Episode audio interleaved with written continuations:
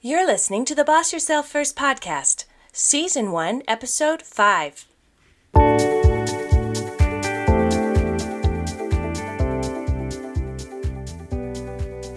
If you want to be an effective leader, the first person you want to lead effectively is yourself.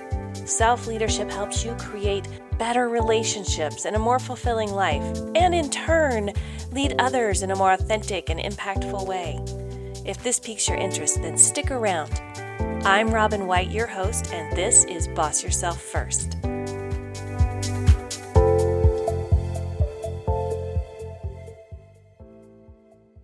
Hello, my friends. Thank you for joining me here today. I have to tell you that last week I hit the wall. Not literally, but emotionally and mentally. You see, in my family, the holiday season begins in October with three family birthdays and Halloween.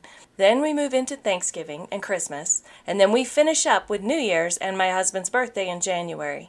We are a celebrating kind of family, which means we gather a lot between October and January. And for the most part, these celebrations happen at my home, and I pretty much plan the event. And for the most part, I just really enjoy it.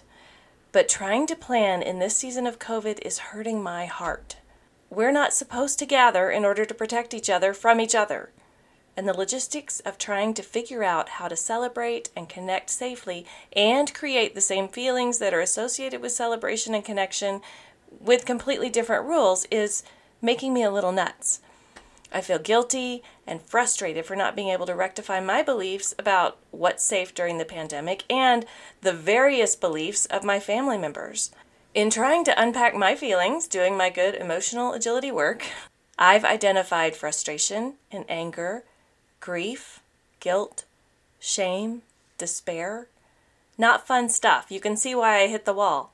I know from past experience that learning helps me process. It's just part of my makeup. So I went to work researching and found out that what I was experiencing is not uncommon and has a name.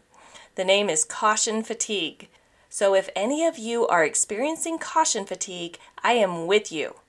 We'll circle back to that caution fatigue discussion in just a little while at the end of the episode. But today we're focusing on the messages of emotions. And most of our time we'll spend discussing the less comfortable emotions. Remember, we've already discussed that there are no good or bad emotions, but we do know there are some that are more enjoyable than others. Um, but we're kind of focusing a little bit more on the less comfortable ones because these are the ones we usually try to numb out or distract ourselves from or ignore. As we've discussed in previous episodes, emotional agility is about nimbly processing our emotions, which involves recognizing them, interpreting their messages, and choosing actions that take into account that information. First, let's understand what kind of messages emotions deliver so we know what we're looking for.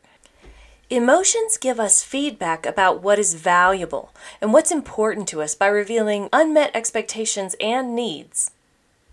Let's say you've been doing this work and you've become really adept at recognizing your emotions when they show up.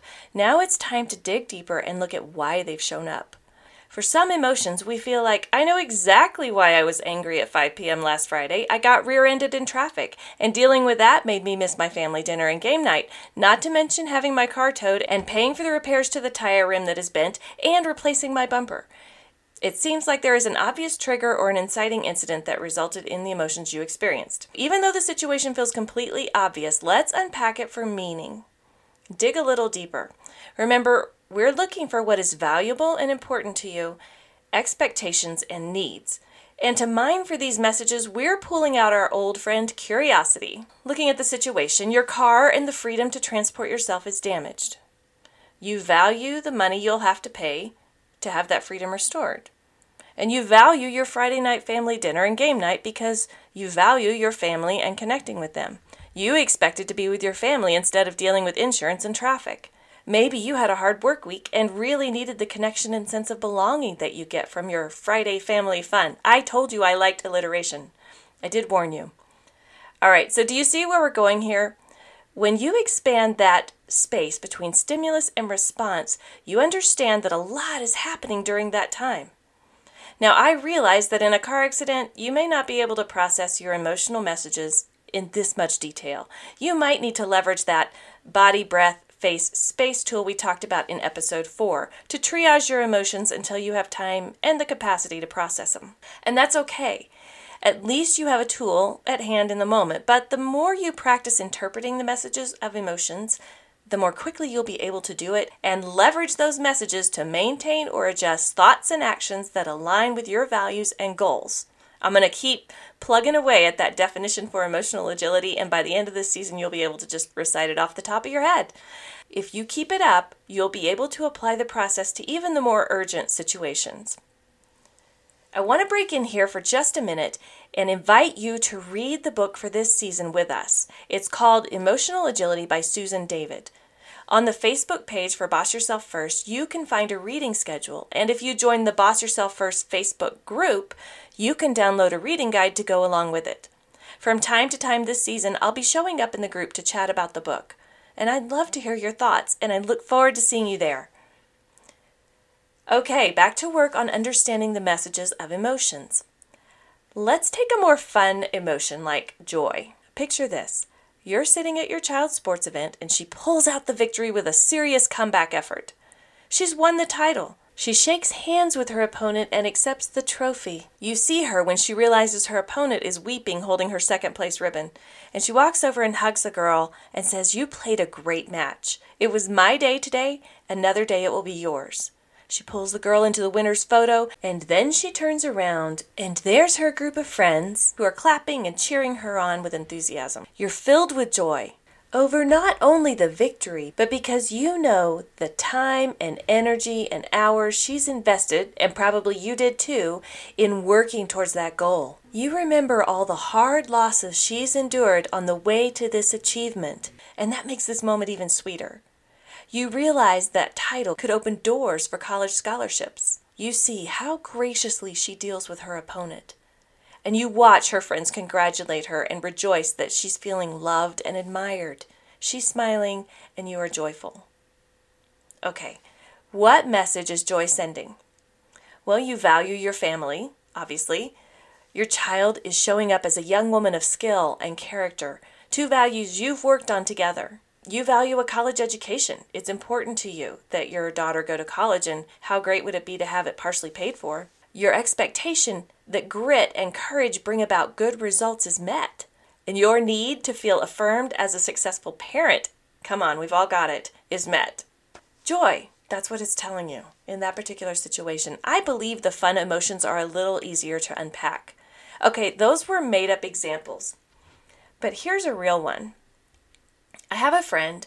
She and her daughter both contracted COVID. One thing she said that really stuck with me was that when she got her positive result, her most overwhelming emotion wasn't fear, but shame.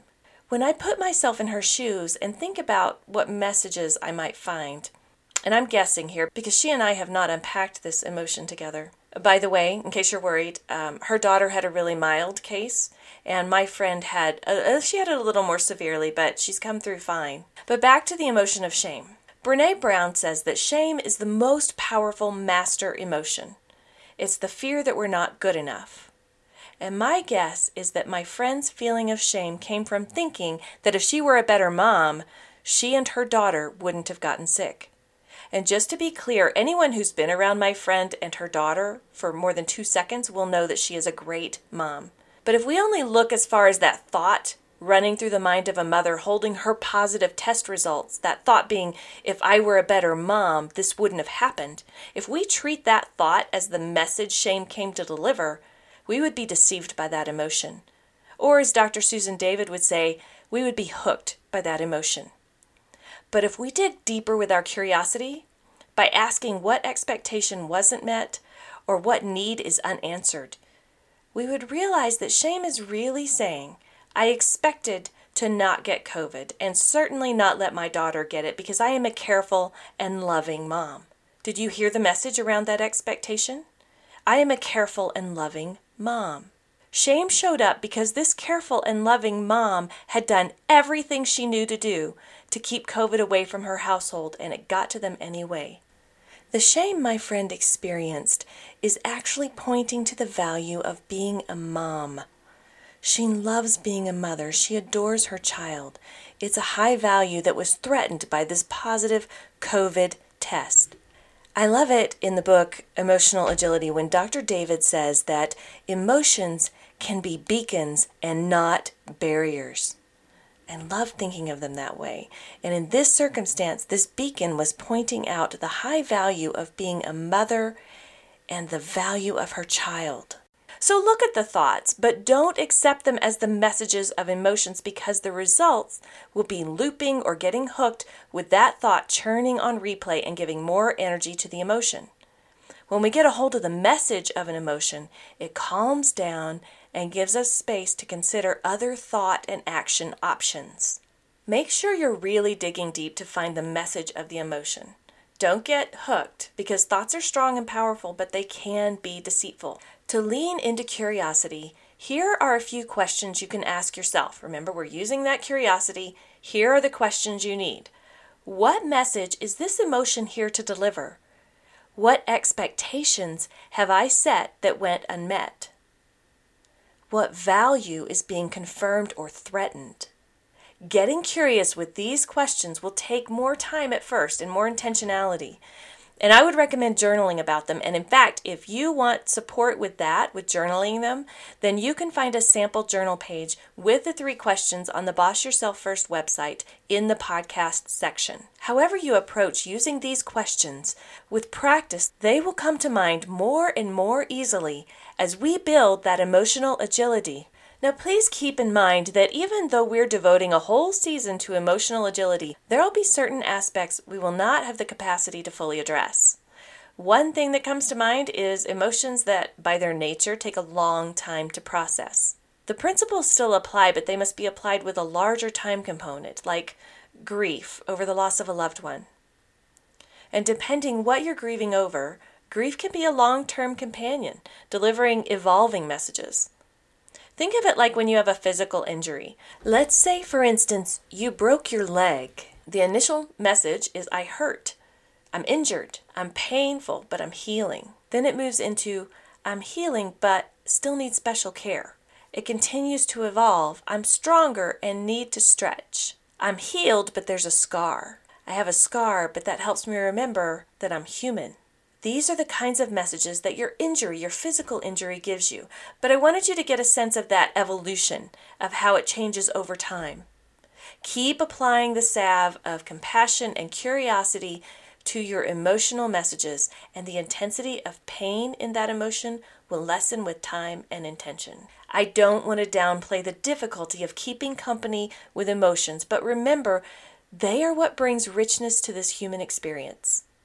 Circling back to my wall hitting experience that I now label caution fatigue, what messages are those emotions delivering?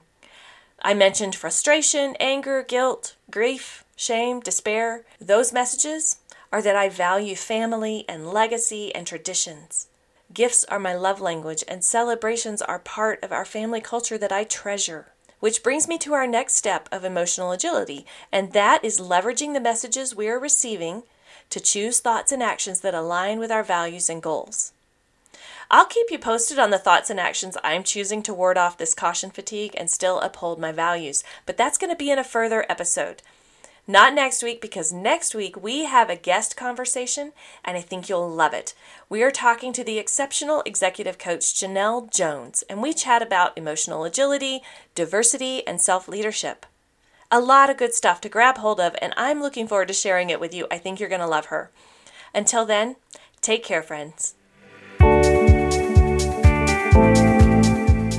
Thank you so much for joining me today. I hope you found something to grab hold of and apply in your life.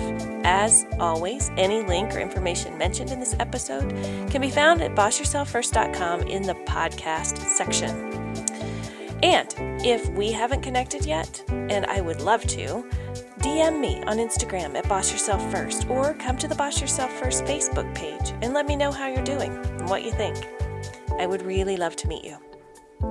Thanks for being here and being you. Now get out there and lead with courage and kindness and boss yourself first and add your amazingness to the world. We sure need it. Talk to you soon, my friends.